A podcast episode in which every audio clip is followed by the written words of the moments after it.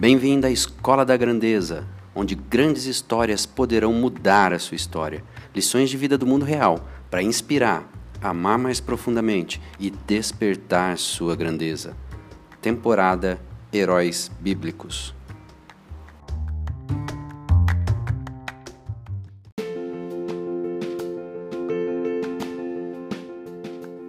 Olá, Flávio Quinalha aqui, e eu criei esse podcast para compartilhar histórias de vida, histórias de homens e mulheres que tiveram a sua vida transformada, que tiveram a sua grandeza despertada e que, de alguma maneira, essa história de vida deles toque a sua história de vida. A intenção minha é que, através de compartilharmos aqui essas histórias de vida, erros, acertos, vitórias, fracassos, que tudo isso colabore para que você tenha de fato a sua grandeza despertada. Nessa primeira temporada, Heróis Bíblicos, como esses homens e mulheres superaram e tiveram histórias de vidas extraordinárias e como que Deus se relacionou e interagiu na vida deles. Venha comigo, vamos para essa temporada que vai ser sensacional.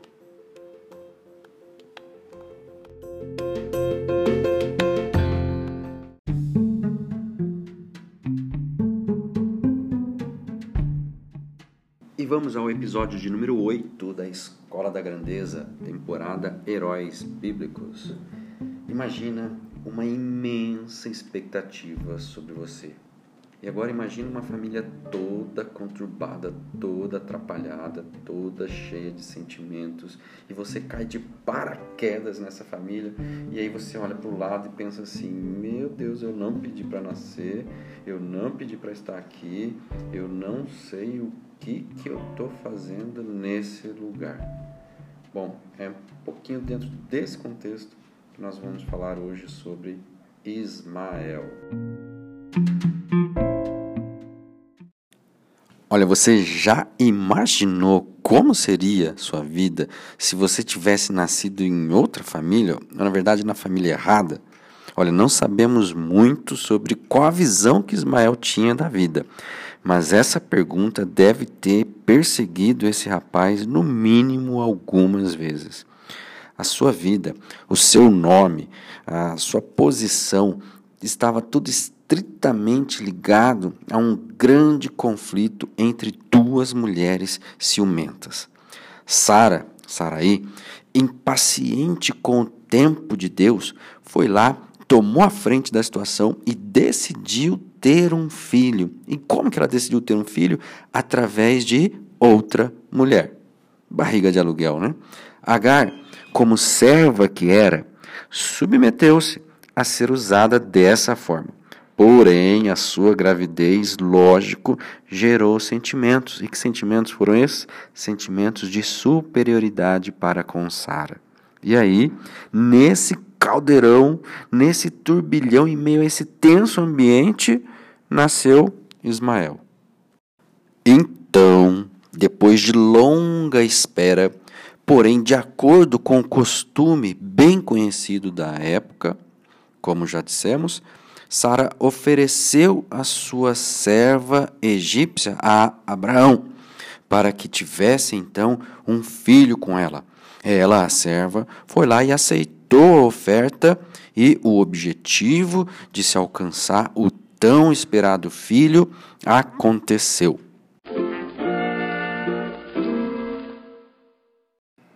Por treze anos, então, Abraão pensou que a promessa de Deus havia sido cumprida em Ismael. Imagina só todo o sentimento de Abraão lançado sobre a expectativa de que a promessa havia se cumprido nesse garoto, Ismael.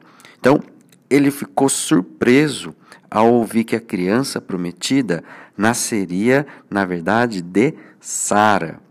Esse foi o contexto que Abraão depois foi retomado, foi recolocado pelo Senhor. E a partir de então, a gravidez de Sara e o nascimento de Isaac devem ter causado um grande impacto e um devastador impacto em Ismael. Imagina só, quanto conflito na cabeça e no coração desse rapaz. Então, ele acabou sendo tratado como um filho herdeiro, filho legítimo e herdeiro por um tempão, por 13 anos. E aí, essa chegada de última hora tornou o seu futuro imediato. O seu mundo caiu, né? Quando a gente olha e fala, meu mundo caiu. Que história é essa? Então, durante a celebração do desmame de Isaac, Sara acabou surpreendendo Ismael, zombando de seu meu irmão. A reação dele foi a, a, a reação que da, da rejeição, foi a maneira que ele viu de se defender daquela situação.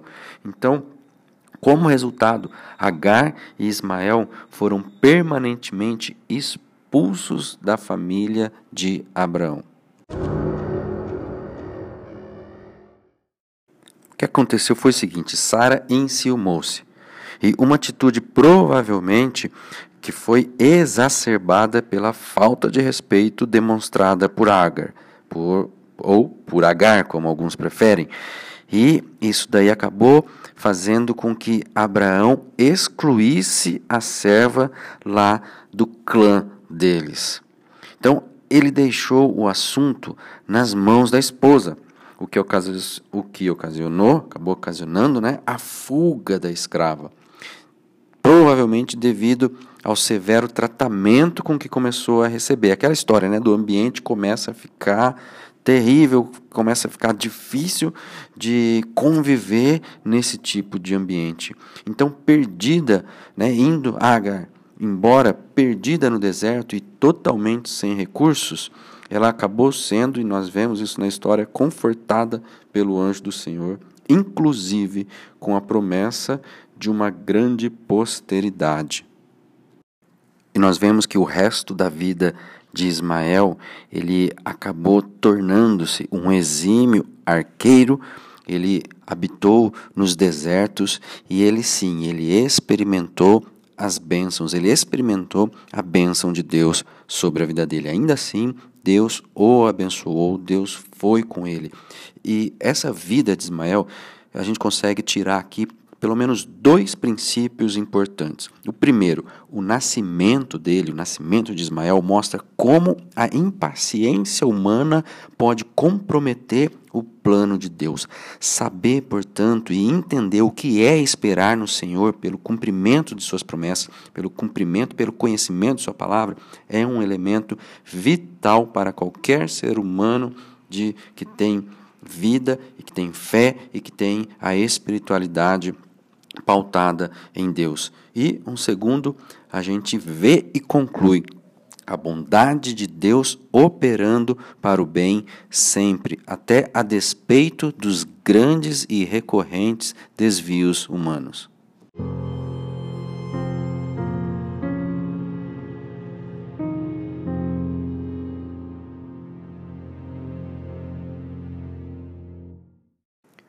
Olha, muito do que aconteceu na vida de Ismael, muito provavelmente não pode ser atribuído a ele.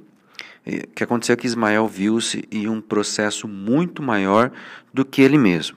No entanto, no entanto, aqui entra o, o gap, né, a janela, o, o, portão, o que for, por onde a gente consiga entrar para poder fazer diferente. Porque, é, no entanto, as atitudes de Ismael demonstraram que ele praticamente sempre escolheu tornar-se parte do problema e não da solução. Ele escolheu viver sob as circunstâncias, ao invés de ir acima delas ou então usá-las de alguma maneira para não é, ser apenas uma vítima da circunstância. E a escolha de Ismael é provavelmente a que nós todos fazemos. Se não tomarmos cuidado, acabamos caindo nessa mesmice de, de escolha. E tem circunstâncias sobre as quais nós realmente não temos controle. Por exemplo, hereditariedade é uma delas e, e gigantesca. Mas tem outras que podemos sim controlar. Por exemplo, as decisões que fazemos. Por isso, uma vez mais, para despertar nossa grandeza, precisamos ter controle sobre as decisões. E o essencial da questão é a natureza orientada pelo pecado que todos nós herdamos. Aqui entra o big problem, né? O grande problema que a gente tem que entender e saber lutar com ele. E ela pode ser até parcialmente controlada, porém não vencida, essa natureza orientada pelo pecado, né? E através de esforços humanos, ela jamais verdadeiramente vai ser vencida. Então, no contexto da história, a vida de Ismael representa a confusão que fazemos quando não tentamos mudar as coisas que poderíamos ter mudado.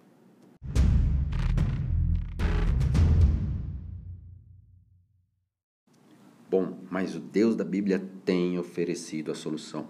E a sua resposta não é uma vida controlada, mas transformada. Para que então ocorra uma transformação de vida, é preciso que voltar-se para esse Deus, confiar que ele perdoa os nossos pecados do passado e mudar nossa atitude para com ele e para com as outras pessoas. Eis aí a fonte. E eu quero agora compartilhar alguns pontos fortes e êxitos da vida de Ismael. Então ele foi um dos primeiros a experimentar o sinal físico do pacto de Deus, que foi a circuncisão.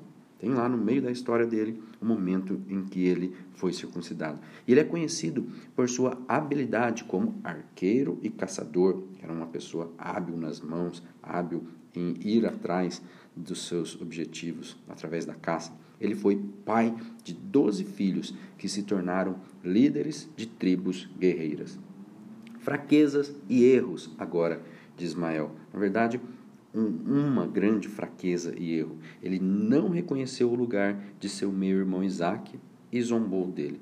E a grande lição de vida, olhando aqui para Ismael, é: os planos de Deus incorporam os erros das pessoas.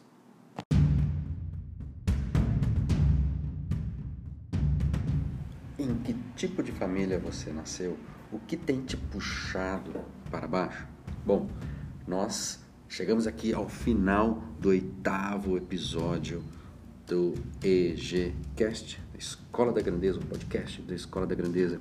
Eu espero que o que você ouviu aqui tenha trazido alguns pontos-chave de reflexão para você olhar para sua história, olhar para sua origem olhar para todo esse contexto aqui que falamos, de termos uma natureza que precisa ser tocada por uma força maior. E quando isso acontece, há um despertamento de grandeza aguardando você.